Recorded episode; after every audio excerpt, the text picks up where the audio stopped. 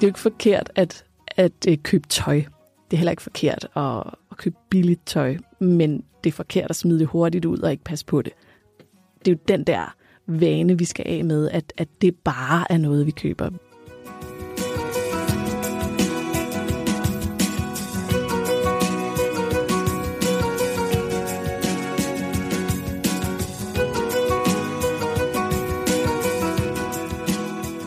Velkommen til podcasten Vi gør det sammen.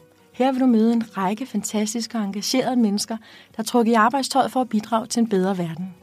Jeg hedder Kira Gilling Hansen, og jeg er projektleder for et tiltag, som vi kalder Sammen om verdensmål på biblioteket. Det er Tænketanken Fremtidens Biblioteker, som står bag, og vi har været i gang siden foråret 2021. Du vil møde mig i samtaler med en række eksperter og ansatte ude på landets folkebiblioteker.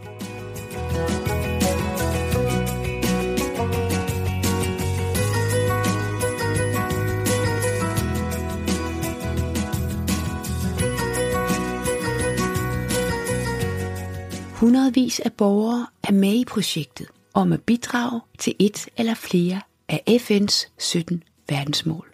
Og over hele landet står biblioteker klar til at gribe borgernes idéer, så de kan blive omsat til handlinger.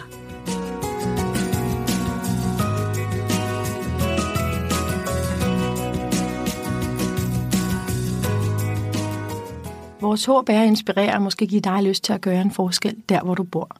Deltagerne fortæller, at det skaber livsglæde og føles meningsfuldt at handle, samtidig med at det lindrer på de bekymringer om fremtiden, som mange af os har. Ingen kan gøre alt, men vi kan alle gøre noget, og når vi gør det sammen med andre, så kan vi meget mere.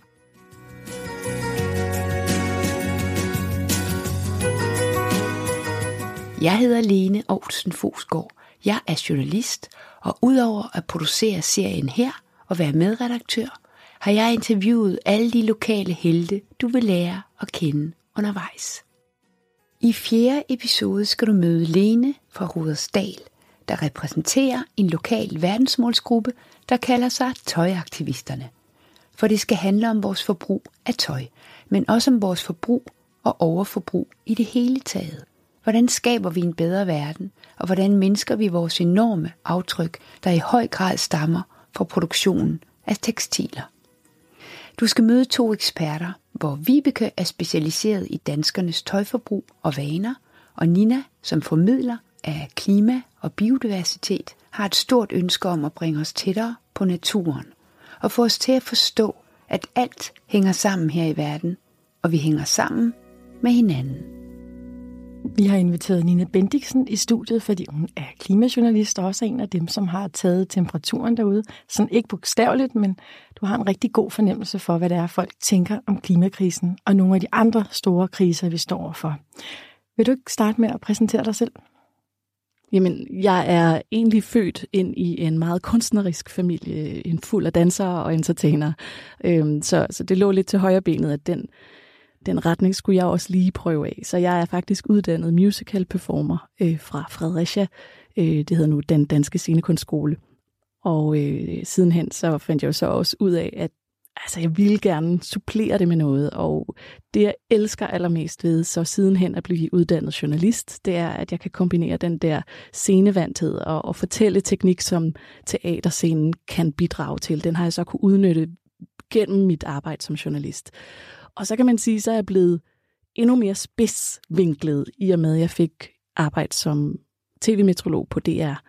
Og øh, så går jeg meget op i regeringens finanslovsudspil og øh, FN's klimarapport, den seneste, øh, og sådan en, en masse meget tunge faglige ting inden for klimaområdet. Men, øh, men så arbejder jeg også med et, et podcast og øh, noget undervisningsmateriale til især ungdomsuddannelserne og en bog til mellemtrinnet. Så jeg har ret mange ting i gang lige i øjeblikket. I dag er det faktisk World Overshoot Day, den ja. 28. marts 2023. Skal man sige tillykke? Nej, vel? Nej. Hvad tænker du om det? Om det første, jeg tænkte, det var faktisk sidste år. Der, der var sådan en, en, øh, en komi, komi, komikergruppe, som hedder Specialklassen, som, som lavede sådan et opslag, der, hvor de skrev, ja, yeah, vi kom før alle de andre. Danmark, Danmark. altså, der var sådan en... det, det er bare det der med, at vi er, vi er så gode til at være først til, til rigtig mange ting, øh, håndbold og diverse, men, men her der er det bare så negativt. Det var bare en, jeg kunne ikke lade være med at grine og græde lidt indeni samtidig, fordi der er noget, noget øh, enormt paradoxalt i, at vi jo på mange områder, og især øh, bliver vi mindet om hele tiden, at vi er det her grønne forgangsland. Øhm, og, og det kan vi også godt sige på nogle enkelte nicheområder, at vi er, men, men i det store hele, der har vi bare et alt for højt forbrug. Øh, vi er nogle af dem, der forbruger allermest. Vi har allermest produktion af skrald. Vi er ikke så gode til at få det genbrugt. Og så har vi bare, øhm, jeg så en undersøgelse om, hvordan at, at vi i Europa, der er Danmark sammen med Storbritannien, de dårligste til at få nedsat vores forbrug af kød, for eksempel. Og det er klart, vi er et kulturelt, eller historisk set et, et landbrugssamfund, og vi er, har været bygget op omkring, at vi skulle have nogle proteiner hen over vinteren, hvor vi ikke kunne få grøntsager osv. osv. Men vi er bare et andet sted i dag, så det burde være muligt at kunne ændre vores kultur og vores historie. Og især fordi, at det er der bare en super kedelig rekord at have eller i hvert fald øh, at ligge så højt på listen i forhold til, at vi har ni måneder nu, hvor vi gerne skulle have ressourcer til. Ikke? For de lyttere, der ikke lige ved, hvad World Overshoot Day er, vil du så ikke lige forklare det bare lige kort? Jo, men det er sådan, at hvis, øh, hvis alle levede som danskerne gør, så ville vi have brug for, jeg tror nok, det er det fire og en halv, fire kloder, øh, til ligesom at kunne dække alle menneskers behov. Og øh, gudskelov lever hele verden ikke som Danmark. Øh, men det er det, som World Overshoot Day ligesom øh, skal illustrere. Og det er et utroligt effektivt øh, middel til ligesom at forstå, okay, så, så hvis vi ligesom gjorde det, så, så ville der bare ikke være nok mad til os alle sammen. Der ville ikke være nok øh, naturlige ressourcer til ligesom at, at mætte os på, på alt, hvad vi har af behov. Øhm, og der kan man sige, at vi ligger nummer 15 på listen. Øhm, det er ret højt, øh, vil jeg sådan umiddelbart sige. Der er selvfølgelig lande, der, lever, der ligger højere, blandt andet USA. Men der er virkelig også rigtig mange lande, som ligger meget lavere, og som, øh, som gerne vil op i levestandard, så vi skal på en eller anden måde have udlignet det. Og så skal vi selvfølgelig have den her dato skudt langt længere hen på året. Jeg tror, at den gennemsnitlige overshoot-dag ligger et sted i juli eller august. Ikke? Ja. Så, så der er i hvert fald noget at leve op til.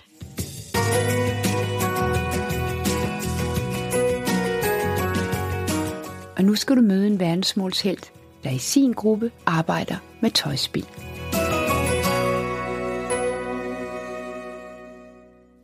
Jeg hedder Lene Schau, og jeg er 64 år og bor i Birkerød, det er Rudersdal Kommune. De sidste 17 år har jeg været pædagogisk leder, primært inden for børnehaveområdet. Og jeg gik på efterløn sidste år, og det er jeg vældig glad for, fordi nu kan jeg også gøre noget af det, som jeg brænder meget for. Blandt andet gøre noget for klimaet. Du er jo med i øh, Sammen om verdensmålgruppen i Rudersdal. Hvordan startede det hele? Det startede med, at jeg inden da var med, eller er medlem af Klimabevægelsen i Rudersdal, og vi var til møde op på biblioteket omkring klimahandlingsplanen. Og der sad en af bibliotekarerne, formidleren Cecilie, og øh, var facilitator på mødet. Og så øh, blev jeg meget opmærksom på en dame på min alder, der hedder Susanne, og hendes fokus var, at øh, hun var meget optaget af, af tøjproduktion og tekstil og kemikalier, og hvad sker der nu med bortskaffelse af tekstilen, Og så til jeg, holdt op, det lyder det interessant, det ved jeg overhovedet ikke noget om. Så jeg blev rigtig nysgerrig. Og så i pausen, så kunne Cecilie høre, at vi to måske kunne gøre noget sammen. Og øh, der sagde hun så også, at hun kendte en anden en, der hed Lene, der havde været med til en litteraturklub omkring øh, tænke bæredygtigt. Så Cecilie formidlede et møde mellem os tre, og der startede det. Og vi vidste jo, da vi startede, vi vidste jo ikke, hvad mål det var, men det fandt vi sådan ret hurtigt ud af. Og det endte ud i, at vi øh, sagde, at vi vil have tøj som fokus, og målgruppen skulle være alle i Rudersdal. Jamen altså, før jeg startede i den gruppe, så var jeg ikke klar over, at, at produktion af tekstiler havde sådan en kæmpe stor miljømæssig aftryk. Jeg, jeg, jeg vidste ikke, og det er der rigtig mange, der ikke ved. Vi skal virkelig tænke os godt om. Og det er ligesom som ringe i vandet, at, at man sidder måske i nogle andre fællesskaber og fortæller, er du klar over, at det her sådan, det er det CO-tryk er værre end både fly og øh, transport i det hele taget. Det er der mange, der ikke ved. Det er ikke talt så højt om det. Man har ikke haft den der, man kan sige, den, den, den tykke stemme for at sige, vær, vær, vær opmærksom på det her.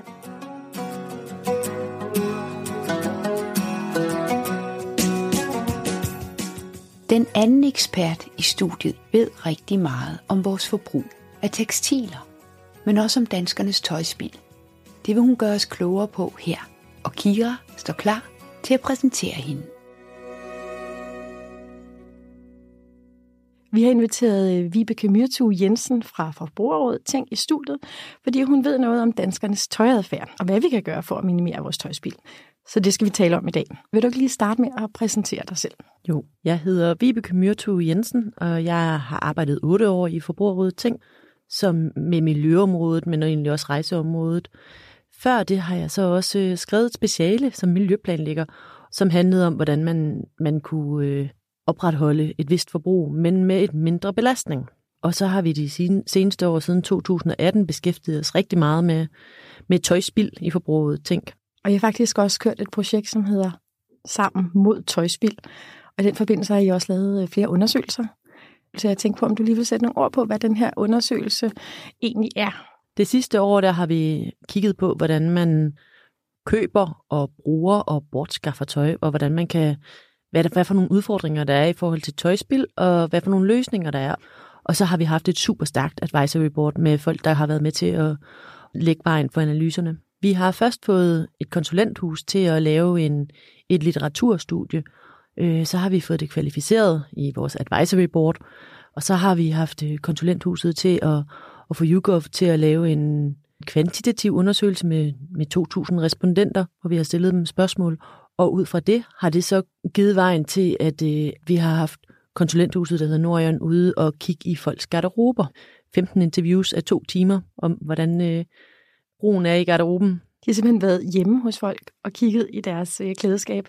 De har simpelthen haft øh, konsulenter ude og stå og tale to timer med folk, hvor det er, at øh, de er jo blevet konfronteret med deres forbrug. De er blevet konfronteret med det tøj, der ligger og ikke bliver brugt, og de har jo næsten udviklet tøjskam, vil jeg sige, undervejs i de her interviews.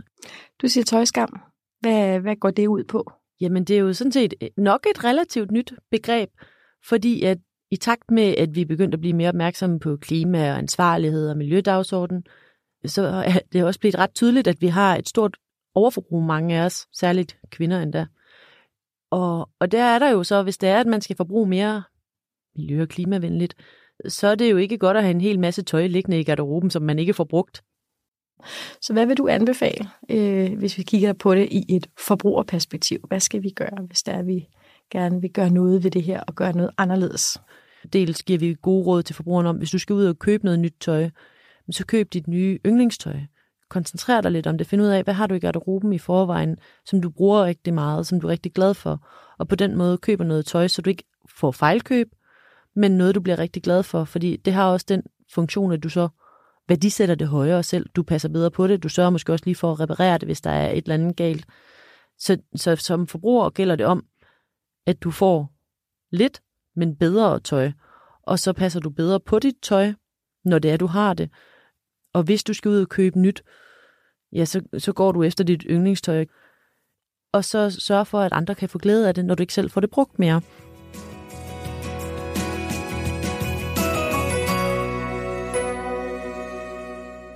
Det man skal gøre, hvis det er, at man har tøj liggende i garderoben, det er jo sådan set, at man skal få sig et overblik over, hvad man har liggende. Og hvis det er noget, man kommer til at bruge igen, så er det også fint nok at beholde det. Men hvis man ved, at man ikke kommer til at bruge det igen, så skal det videre, og der er affaldshierarkiet sådan, at det er bedst, at det er direkte genbrug, altså at en anden får glæde af trøjen, som den er, eller bukserne, som de er. Det næstbedste, det er så at sortere det til genanvendelse, hvor det er fiberne måske kan blive brugt til isolering, i stedet for eventuelt indgå i noget nyt tøj. Og det, det dårligste i affaldshierarkiet er så, at man, man smider det direkte ud. Hvor meget af det tøj, der er i garderoben, bruger vi egentlig? Ja, altså øh, vi har fundet frem til, at omkring 40 procent af det tøj, der ligger i garderoben, angives at være inaktivt og altså ikke bliver brugt. Men jeg skal sige, at jeg ved også, at andre studier peger på, at det er op mod 70 procent. Så øh, lige meget om det er 40 eller 70 procent, så er det rigtig, rigtig meget af garderoben, der ligger derhjemme, som kunne være brugt enten af en selv eller af andre. Og hvorfor er det, at der er så meget af vores tøj, der er inaktivt? Det handler blandt andet om, at det ikke passer længere. Det handler også om, at det er noget, der skal bruges til en særlig anledning. Det er typisk for kvinder også. Det kan også handle om, at det har en dårlig pasform. Og så, så kan det handle om, at det, det er slidt, hvilket er primært mændene, der angiver det. Og det er jo ret interessant, fordi det betyder, at mændene nok bruger deres tøj mere, så det bliver slidt, end kvinder. Og det hænger måske også sammen med, at kvinder har umiddelbart mere tøj i garderoben, end mænd har. Hvad er det, der sker i EU lige nu? Jamen, øh, sidste år, i slutningen af marts 2022, kom der en strategi for tekstil fra EU's side, som er relativt ambitiøs. Det, der blandt andet er lagt op til, det er, at der skal være husstandsindsamling af, af tekstil, ligesom vi kender det fra husstandsindsamling af pap, og hvad vi ellers har af, af, ude i vores affaldscontainere.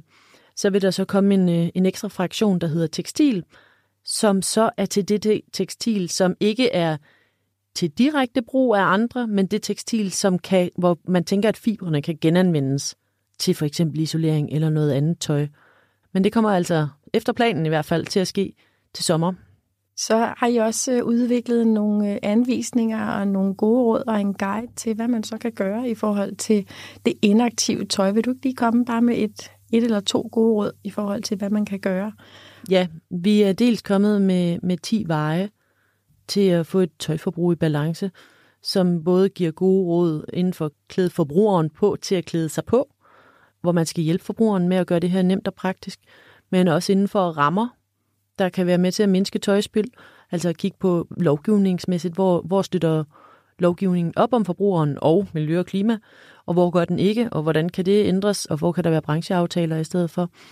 Øhm, så ønsker vi, at der sker et forbud mod destruktionen af nyt og usolgt tøj, som, som måske bliver produceret langvejs fra, og, og en hård produktion bliver fragtet til Danmark, af måske, måske ikke i butikkerne, for så at blive destrueret, fordi det ikke er blevet solgt, hvilket jo er direkte spild, så der vil vi gerne have et, et forbud mod det. Og så ønsker vi, at der kommer en national handlingsplan, altså så vi kan sætte en samlet retning både for aktørerne, men og forbrugeren, og, og især også for branchen, så vi ved, hvor vi skal hen.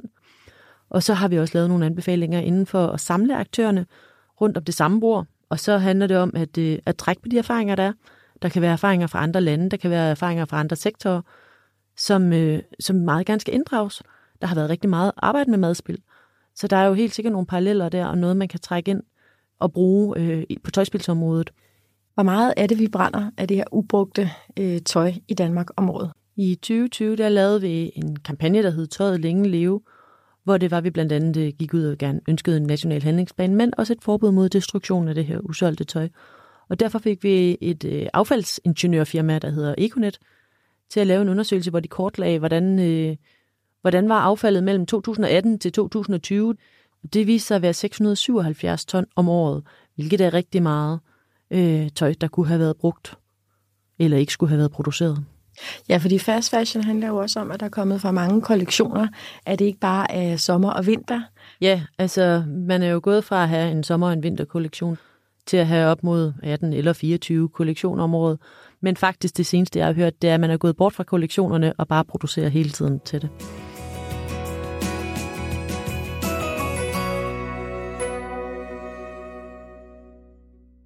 Det her projekt sammen om verdensmål sat en masse øh, tiltag i søen sammen med nogle borgere, og der er kæmpe stor interesse for reparation og også redesign og forskyndelse af tøj. Og det er lige præcis øh, plus 60-årige, som især er med her, og som øh, blandt andet også opretter repair-caféer, men som også inviterer borgere ind. De går meget op i det her med, at de unge skal lære det. De skal lære de her øh, teknikker, for det kan de se, det kan de ikke. Der er noget der også på vej. Men nu skal vi lige høre et lille klip med Lene fra Rudersdal.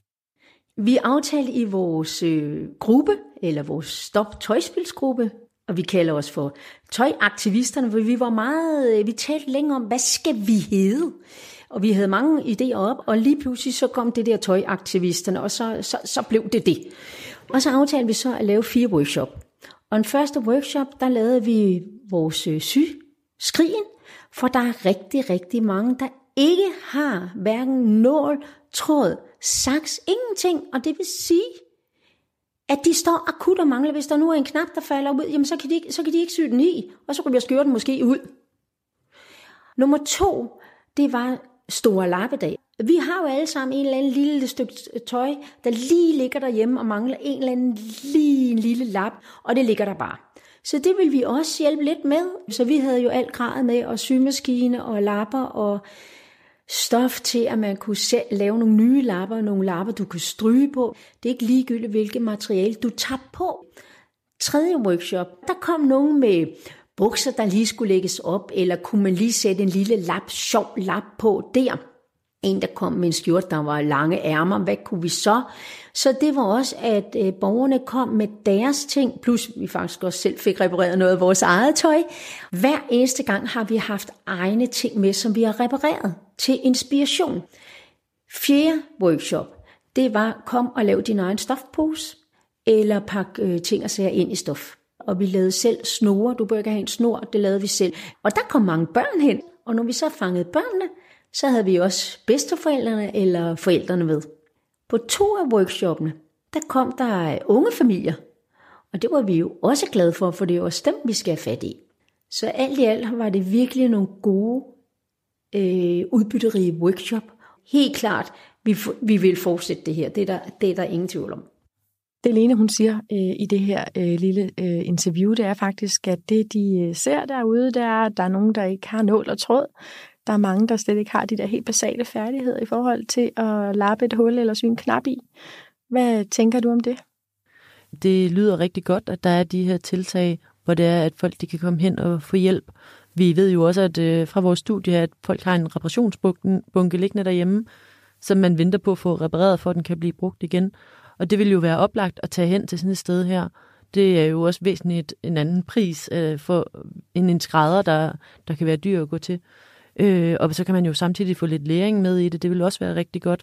Men det er klart, det kræver selvfølgelig også lidt ekstra tid og lidt hobby måske, øh, og man har interessen for det. Men hvis man har det, så synes jeg da helt klart, at man skal gå derhen. Øh, hvor meget øh, skal vi reducere vores øh, indkøb af, af tøj om året, hvis vi skal være bæredygtige? Jamen, øh, det sidste tal, jeg har hørt, det er, at vi køber omkring 14 kilo tøj om året hver især. Og, og jeg har hørt forskere sige, at nyproduktionen af tøj skal ned med 90 procent. Der er et massivt både overforbrug, men også overproduktion. Og vi ved, at den er stigende. Altså frem mod 2030 regner vi med, at forbruget af tøj og sko, det vil stige over 60 procent. Det er rigtig meget. Så det er vigtigt, der sker noget. Vi ved også, at øh, i løbet af de sidste to årtier, der er, er tøjforbruget mere end fordoblet. Vil du ikke lige rise dit vigtigste anbefalinger op i forhold til, hvad man som forbruger kan gøre, og måske også orientere sig i forhold til, hvis man gerne vil minimere sit tøjspil? Vi, vi lavede i 2020, hvor vi havde en kampagne, der hed Tøjet længe leve, en tøjpyramide, som faktisk var meget visuel. Man kan hente den ind på vores hjemmeside på Forbrugerrådet. Tænk, der, der vejleder folk i, hvad man skal gøre. Det, der var i bunden, det var, at man skulle bruge det tøj, man har i klædeskabet i forvejen. Det er det mest bæredygtige, man har. Og hvis man ikke får det brugt, så skal man sørge for, øh, at nogle andre kan få glæde af det. Det næste, du skal gøre, det er at sørge for at vedligeholde det her tøj, som du har. Pas rigtig godt på det. Hvis det er, at du skal ud og have nyt tøj, så skal du sørge for at købe dit yndlingstøj. Altså køb noget tøj, du bliver rigtig glad for, være mere kredsen. Kig på, hvad du har i forvejen i garderoben, så du undgår at minimere de her fejlkøb, som kommer til at ligge som tøjspil i garderoben.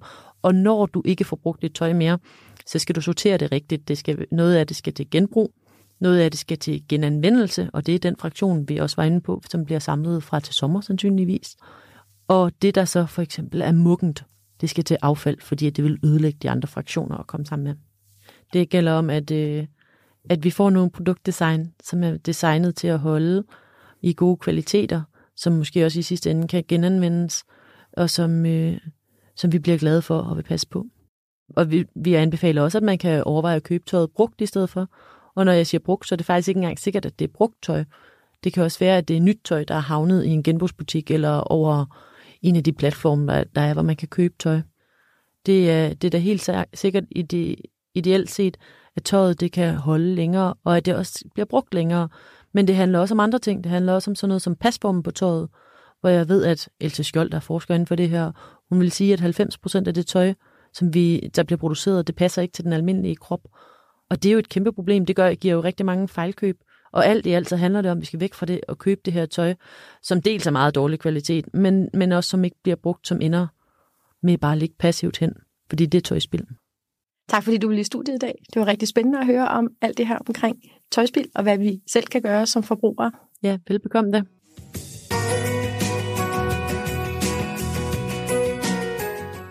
Vi skal høre, hvad Nina Bendiksen tænker om tøjspil.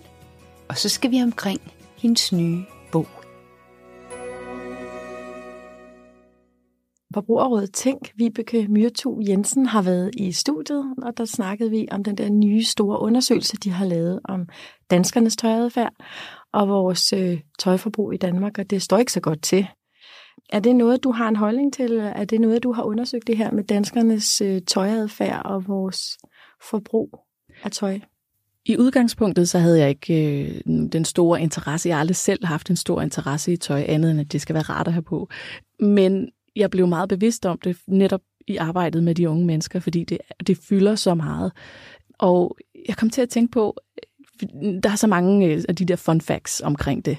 Og en af dem, det lyder, at, at vi bruger sådan cirka vores tøj 6-7 gange, inden vi smider det ud. Det er jo ikke forkert at, at øh, købe tøj. Det er heller ikke forkert at, at købe billigt tøj, men det er forkert at smide det hurtigt ud og ikke passe på det. Det er jo den der vane, vi skal af med, at, at det bare er noget, vi køber.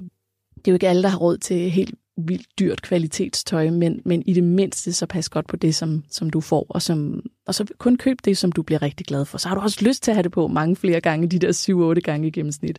I øh, den podcast, som hedder Klimadilemma, der taler du også med nogle unge, og jeg tror faktisk, du er inde på noget omkring nogle ingredienslister. Tror du, det vil påvirke de unges købeadfærd?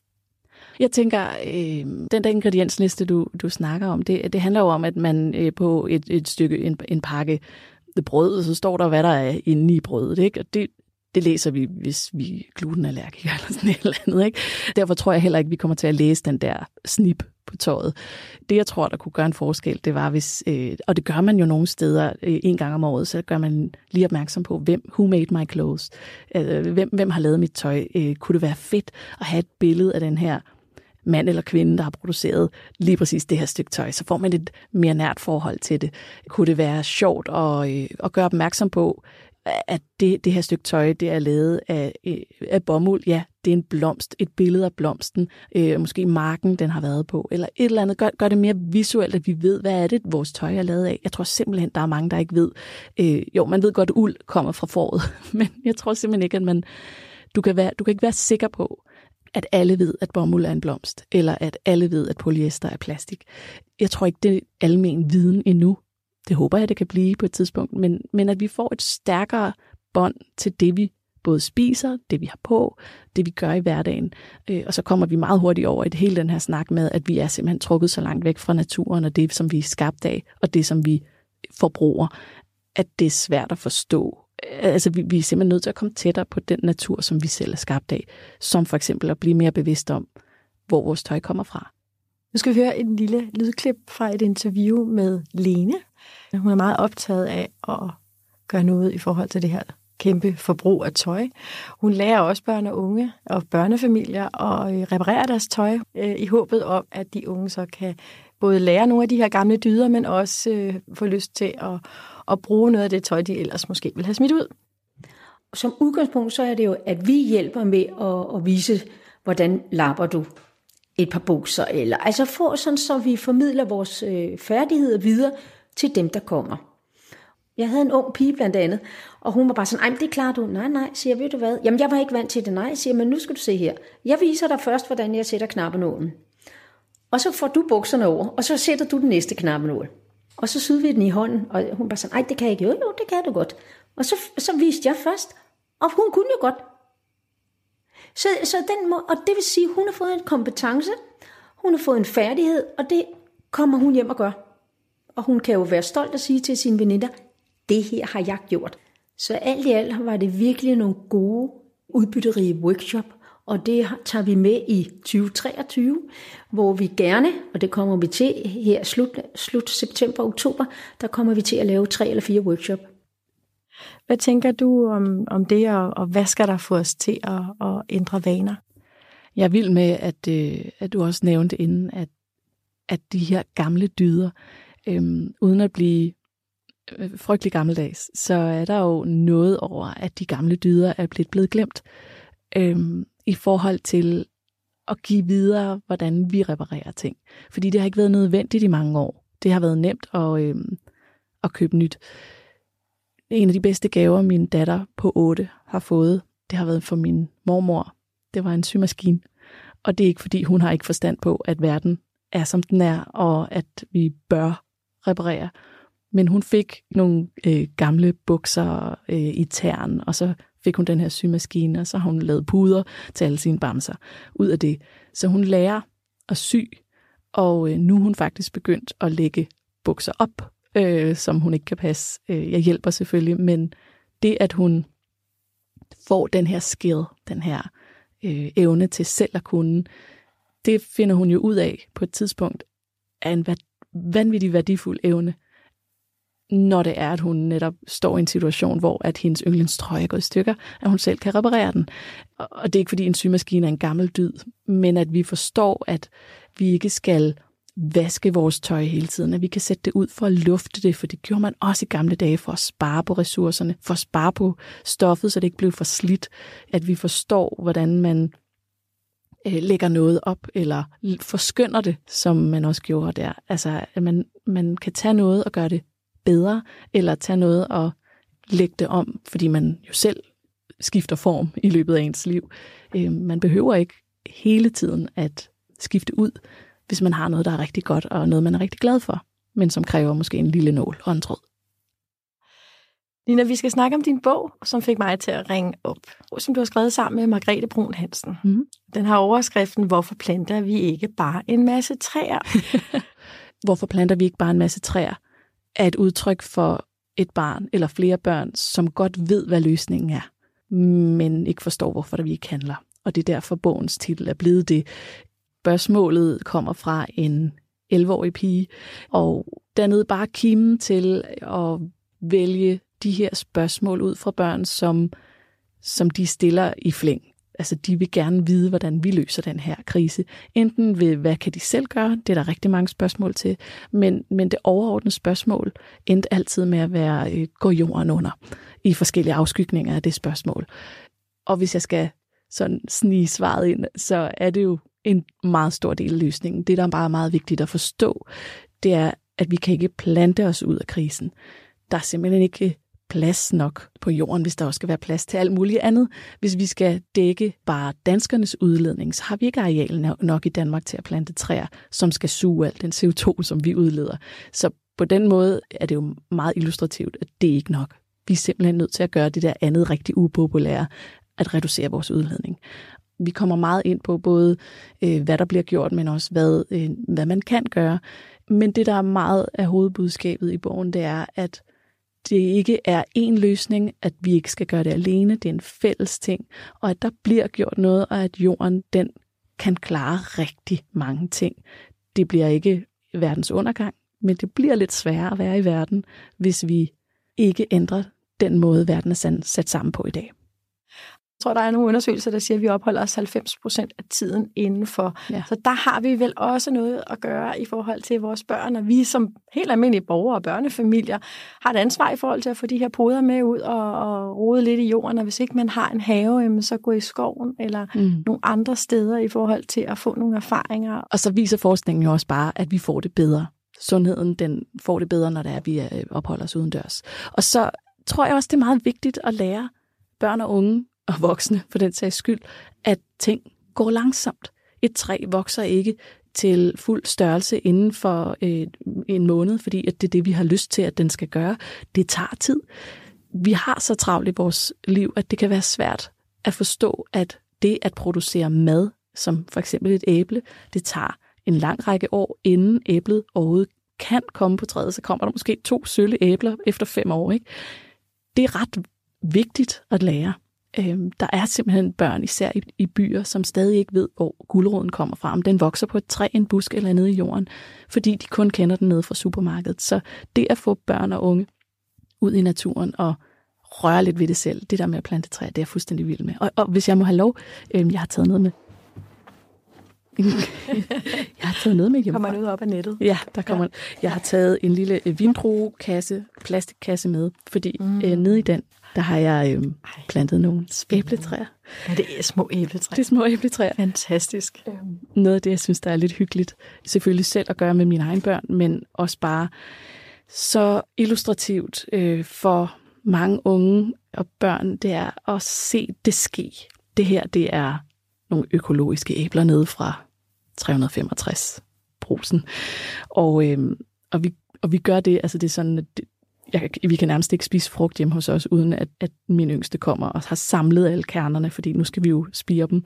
Det går ret stærkt fra, at du tager den her, i det her tilfælde æblekerne, smider den i noget fugtigt papir og ind i en, øh, en pose eller i en lukket beholder, og så lad den spire, og så prop den i jorden. Så der er 14 dage, så, så ser du et resultat. Der kommer jo ikke æbler på de her træer før om lang, lang tid, men det, at de rent faktisk er med til at plante et træ på en meget, meget simpel måde ud fra vores køkkenaffald, det synes jeg er lidt vidunderligt. Og nu har jeg så prøvet at gøre det meget, og jeg ved godt, det, det er lydmedie det her, så, men, men det, at man kan høre her, det er bare en en vindrue plastikbeholder, som fungerer som et lille drivhus. Øhm, så kan man stille den i stille den i vindueskarmen øh, og lade træerne vokse ind til de har brug for en større potte. Man ved aldrig, om det her æble, der kommer ud af det æbletræ, kommer til at smage godt. Det er jo derfor, man poder. Det er for at få nogle velsmagende æbler. Men når du vælger at gøre det for kerner, så har den bi, der har besøgt blomsterne med aner jo ikke, hvad det er, den har været i. Så derfor så kan smagen blive fuldstændig forfærdelig. Men det er ikke derfor, vi gør det. Det er simpelthen for at lære og forstå, hvordan det er, at ting bliver til. Det er lige præcis sådan, man får øh, skabt det her med omsorg for naturen, og også måske i virkeligheden verdensomsorg. Det vil jeg virkelig ønske, at vi kunne. Det handler jo om, at vi skal ud og være hele mennesker, og det er vi jo ikke, hvis vi kun går ud og lærer, hvordan man reparerer en bil eller øhm, øh, sætter et regnskab sammen. Vi er nødt til at kunne være i verden sammen om den her udfordring, som vi alle sammen står overfor. Og hvis ikke vi er bæredygtige, det handler jo også om økonomi. Det handler ikke kun om atmosfærens indhold af CO2. Det handler om, om hele systemet, hele mennesket. Og det er jo bæredygtig dannelse. Tror du, de unge føler et større ansvar for at redde kloden end de ældre generationer? Ikke nødvendigvis. Øhm, jeg tror, der er rigtig mange ældre generationer eller voksne mennesker i det hele taget, som går meget op i det. Øhm, men der er ikke så mange at spejle sig i. Jeg kunne godt tænke mig nogle, øh, nogle flere forbilleder, som var ældre. Øh, sådan nogle som Jacques Cousteau, som var en fantastisk undervandseventyr. David Attenborough, fuldstændig fantastisk formidler af natur. Flere af dem, som ældre generationer kan spejle sig i, som fortæller det her, som vi jo godt alle sammen ved, men som hvor man føler et større drivkraft til at være ligesom dem det er jo sådan, vi alle sammen er i verden. Vi, vi finder nogle forbilleder, vi spejler os i dem og, og, og bliver påvirket af dem. Ikke? Fordi hvis den voksne generation kan udstråle det, så er det jo også meget nemmere for den unge generation at spejle sig i det, og så er det, at vi har den her snibbold, der ruller forhåbentlig.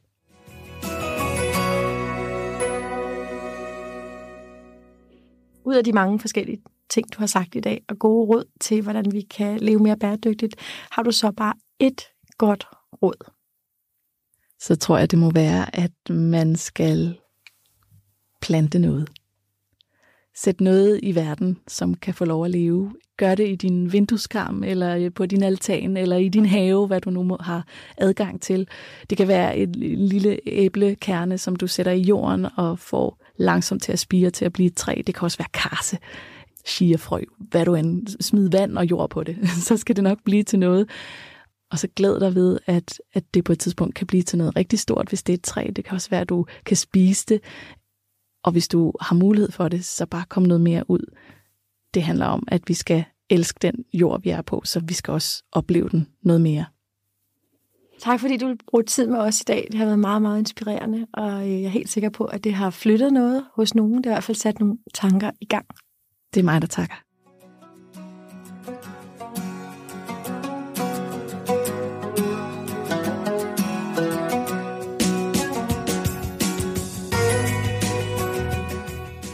Tøjaktivisten Lene får det sidste ord.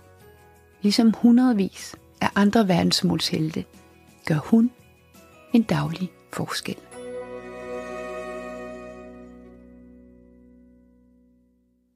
Jeg kendte ikke de 17 verdensmål, men det gør jeg i hvert fald nu. og, øh, og jeg synes jo, det er fantastisk, at man i 2015 satte sig ned og blev enige om de her 17 verdensmål, som der komplementerer så meget hinanden. Og man kan jo ikke trække et ud og sige, det er kun det, vi arbejder med, fordi det hele spiller ind.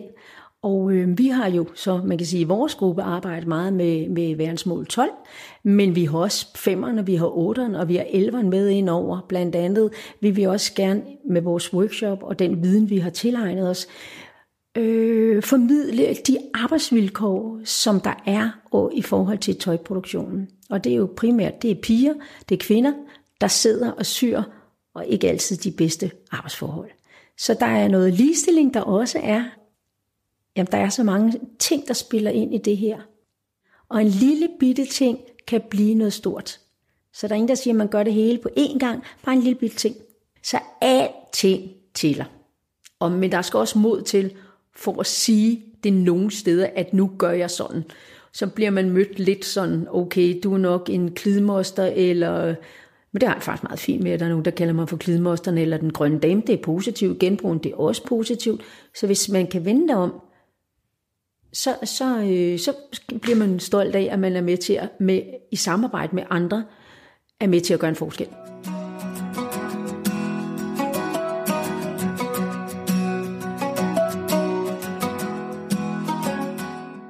Projektet Sammen om verdensmål er støttet af Veluxfonden, og det er også Veluxfonden, der har gjort det muligt at producere podcasten.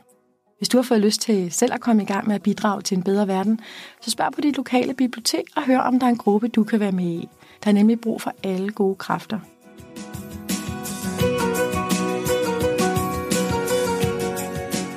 Tusind tak, fordi du lyttede med, og del gerne podcast med alle dem, du kender, så de også kan blive inspireret til at komme i gang. Og husk, vi gør det sammen.